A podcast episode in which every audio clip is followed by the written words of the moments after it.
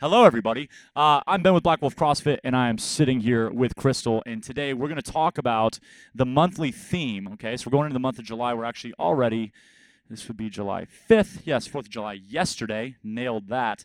Uh, so we're a couple days in, and you see the themes here at Black Wolf mostly on the freestyle side of the gym, and that is also where you find the amazing Crystal.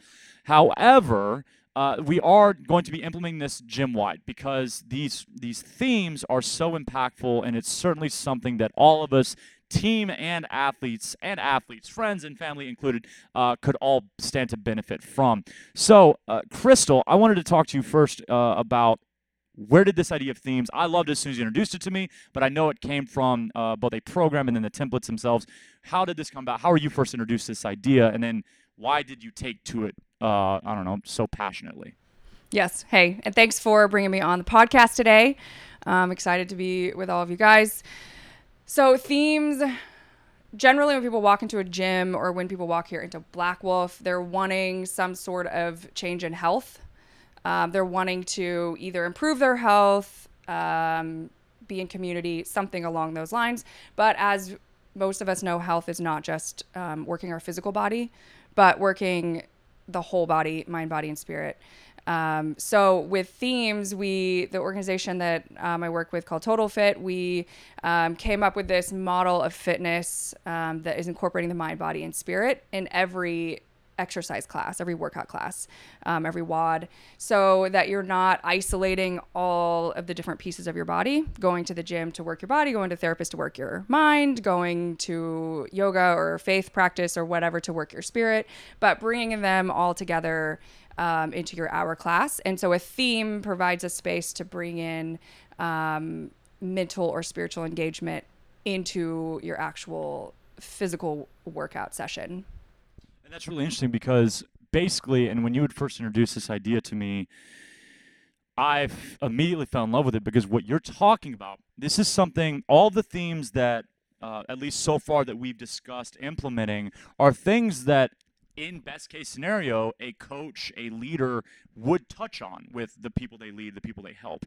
But without structure, without having the, the it being intentionally laid out, you may or may not be able to take advantage of that. And we know that uh, in the gym and in life, as with all things, we get busy. We things be we often accept the less ideal path. So where we may have touched on what would be considered a theme, maybe uh, we didn't have to today. We're a little crowded. We're a little bit, uh, you know, things are too packed in the hour. I don't have time. I got to move forward. And this demands or requires the coach, requires the team to make the time for it so that we can guarantee the experience of our athletes and guarantee the opportunity, okay, uh, guarantee the opportunity for the athletes to be introduced to these ideas and concepts that we ourselves uh, find incredibly valuable and incredibly impactful. So I really like that part of it. And y'all been doing this. We did this last month and it was kind of a, a, a trial month. But from your perspective, were you uh, pleased with how you saw the format implemented and and are you is the future promising for what we've been doing so far? Yes and yes, um, but you're exactly right. It, this does create uh, not only a safe place for athletes to have conversations about these things and conversations about these topics, but also creates, like you said, accountability um, for the coaches to be intentional with bringing these conversations in and these pieces in when it's easy to just brush it on by. Um, even when it's written on the board, it's easy as a coach to just kind of leave it off or slip skip to the next slide or whatever but it does provide that accountability. Um, i think it it went well. I think that it's a shift um, for a lot of people um, and maybe feels a little bit uncomfortable or a little bit awkward to stand and you're ready to do your air squats. And then i'm talking about living your best life or mindfulness or asking you what stressed you out today. Um, it's a little bit uncomfortable, and I could see that a bit with some people uh, out of their comfort zone. And even as a coach, it feels a bit uncomfortable at times when I know that it's out of somebody's comfort zone and I'm putting them in that space. Um, but knowing how important it is um, helps with that. But yeah, I think super promising. Um, people stuck around. so yeah, absolutely. And they didn't run away. Look, we we did implement this after the program itself had been established, and so bringing on kind of a new overlay or structure to an existing program there's always going to be a little bit of a, uh, don't know, bumps in the road. But I would say that, like, with that being said, I think that the response was whole, uh, was largely uh, great. I think that most people were happy to be having these intentional conversations, and as you said, like they didn't have to answer. You know, if they're uncomfortable with the question, there's the coach isn't waiting for it. This is just creating opportunity because as coaches, it's no different than teaching the air squat. It's not about that athlete getting it right that day. It's about laying the foundation for them to get it right eventually. And yes, we there are times where we can accept uh, them not getting it right that day. And there are other times where that athlete absolutely should be able to squat well that day. And so we can get in the weeds there. But it's about making the impact down the road and not necessarily like crushing it in that moment. So when you have someone that has a little bit of hesitation, that's still not a red flag to me. That's normal. That's completely normal because in what we do, we ought to be having these conversations uh, more and more, anyways. And I love that that now we have a reason to, and it, it does make it easier on the coach. Um, it makes it easier on the coach, especially a coach that maybe uh, isn't a part of the design team for this part of the program, where they're implementing something that they didn't themselves come up with. Well, it is kind of nice to be able to fall back on this is what we do. This is how we operate. And so, even if you're uncomfortable answering, and maybe I'm uncomfortable asking, I know I have to, so I'm going to make the best of this. And what I love about this month's theme is that uh, it has to do with this intentional, uh, these intentional actions that we're taking. So, without further ado, the suspense is killing the audience. Dun dun dun. Crystal, what is the theme for the month of July? The month of July, our theme is mindfulness. Quite the trendy topic, by the way. Quite the trendy topic. Hashtag a mindfulness. But but the reason that we love this, and I feel like my computer really wants me to know about some unnecessary emails. I apologize for that. Um, and I say trendy topic on purpose because when you and I first sat down to discuss this stuff, we talked about how a lot of these the terms, because we talked about like the kind of holistic approach to things, but like holistic now is becoming a term that's overused. Wellness is lost. You cannot say wellness now without it being interpreted six different ways. And so these terms, it's not that they're dangerous, but they all conjure different ideas in people's heads. And we talked before this show or before this recording about mindfulness uh, as meditation or is only meditation in a lot of people's minds. So, what we want to do here, um, what is mindfulness, so we can start to unpack that. So now, our audience isn't worried that they're going to come in, you're going to make them meditate for 20 minutes, which they've never done or they've tried and it was awful. It's a terrible. Have you ever been quiet for 20 minutes by yourself? It's crazy. Um, the thoughts inside my head are too loud. So, um, so that they're not in fear of now being forced to meditate, which you can't be forced to meditate. That would not work. That'd be anti-meditation. Uh, what what is mindfulness? What is it that we will be conveying over this next month? Yeah, don't worry, you guys. We will not be meditating. Uh, maybe briefly. No, just kidding. We're not be meditating in class, meditating in class, but mindfulness um, is literally just awareness. Um, so, and some people even say, and I love the term for this, it's um, non judgmental awareness of the present moment. And so it's literally just being able to kind of be in the moment and just be aware of your surroundings or even what's going on inside of your own head or your own body. Um, and so it's just being aware.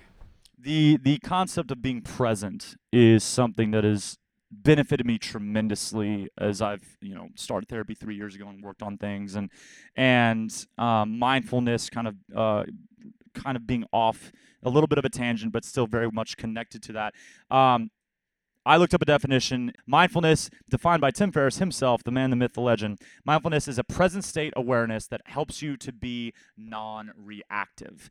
And I, for me, and again, as we'll discuss in another podcast recording today, my experiences are my own and I cannot speak for you. But for me, when I look at mindfulness, what it helps me understand is when I'm in a reactive state versus, versus um, a present state. And I know the opposite of reactive, I think it's technically proactive, but I think a, a, present state is proactive. If I am just staying here in this moment, um, then I'm already in a better place. The increasing awareness of my reactive state, which is basically me having to analyze everything that's happened in the past and possibly going to be in the future. Um, they say what the, the thoughts in the past that's depression, the thoughts in the future that's anxiety. Well, I am depression and anxiety all wound up in one. Um, Mindfulness is what centers me and brings me out of both the future and the past and puts me in today. So uh, I love I love that this is what's come up for July, and I'm very very excited because this month we will be rolling this out uh, to, to some degree on the CrossFit mats as well as of course on the freestyle mats. So now that we've covered what mindfulness is, we wanted to talk a little bit about some of the you know subtopics for the rest of the month. We're not going to talk about them all because, of course, we want things to be new and exciting. But Crystal had jotted down a few notes on what you can expect this month. Yeah, great. Um, and this, what you just said, reminded me too of a piece of mindfulness is being able to self-regulate. And this is a very important thing in not just in your workouts, but in your life, just to be able to self regulate and to bring yourself back to that center place um, of mindfulness and being in the moment. Well, I tell you what, when my life is the most chaotic, nine times out of 10, it's not actually anything outside of myself. Nine times out of 10, it is me just not being able to self regulate. I cannot bring myself out of the noise. And the ones, the exhibits, yesterday was a good example of that. It happens to me quite often where I'll be so worried about something that's coming up, so worried about an activity or a meeting or work or something, that then once that job or whatever that moment is over, it's as if the world, like I had forgot that I was going to live past that moment. And now it's over. I'm like, oh, there's more of a day. Oh, my life continues beyond this point. But I was so caught up in the noise of what was going on that I I I feel ridiculous. I feel relieved because I'm like, oh, the stress is over. But then I realize how much of that that stress was just me stirring the pot of anxiety, stirring the pot of worry, and just staying inside of my own head instead of being in that present moment. And that also prevents me from enjoying the present moment, no matter how hard the challenge is, gaining or learning from the present moment, because I'm so wrapped up in my anxiety, I cannot take anything from our experience. If right now I am anxious about this conversation, I will not absorb what you're saying as much as I could, rather than just being here just being here and taking what you're giving me. So sorry for interrupting, but that that yes, the noise inside of my head again, experience of my own, but it does seem that if we can practice mindfulness and, and what you're about to say, use these tools, it really just serves to get us out of our own head. Exactly. And like you said, brings to that present moment, which I practiced it in a 5K yesterday that I ran. I hadn't run a 5K in like four years. And so I'm running along. It's like mile two and my brain takes over of thoughts of oh my gosh what if i can't make it to mile three? What if i'm going too fast? What if i need to slow down? What if i did and i just stopped and was like no i need to be aware of the present moment. Right now my breathing's fine. My heart rate's fine. I feel fine. Everything's great. I can keep going. And i just brought myself into the awareness of looking around at the runners and the people around me and my, my circumstance and made it through but as soon as I started to think forward in the future or the past, if things had happened in the past, then my heart rate increases. Um, then I actually do get more tired and more fatigued um, and then have to slow down or stop. So, yeah. So, subtopics.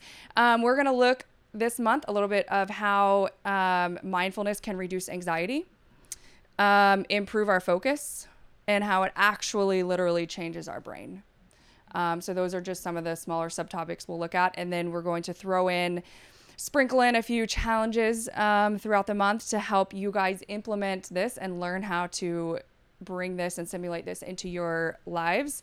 Um, obviously, these are these are things that you'll just take and do um, throughout your day or throughout the week. It's your choice as well. So this week I challenged all of our freestyle athletes to spend 30 seconds at a mealtime. Just pick one meal during this week, spend 30 seconds um, being mindful of everything on your plate, everything going on around you. What does the food taste like, smell like, feel like? How does it feel in your stomach? Like just being present in that moment of the act of eating. Um, because at the mealtime, you have it's like a sensory experience. You have taste, smell, sight, feel, all of the different senses engaged. But in our culture, generally in the Western culture today, we just kind of breeze through times like that and we don't actually stop and think about what is the smell of this? What does this look like? What are these colors? What are these feels? What are these tastes? And so um, yeah, I challenge everyone just to spend 30 seconds at a mealtime being completely present and aware of what's going on in that 30 seconds. Yeah, I think that's a great place to wrap up. The quote I found was that mindfulness helps you to complain less, appreciate more, react less, and do more of the important stuff. And I think that that's a great summation. All right, so we look forward to a great month of July. We will be back at the beginning of August to announce the theme uh, for August. Something to look forward to. Get in here, whether it's the freestyle program, 5:45 p.m., 6:45 p.m., or CrossFit, which meets pretty much all day. Uh, get into Black Wolf and see it for yourself. You can meet Crystal on those freestyle mats. Myself, Ben Jose, I will be around all of the time. Uh, but that is all for now. Thanks for joining us, and we will see you next month. Bye bye.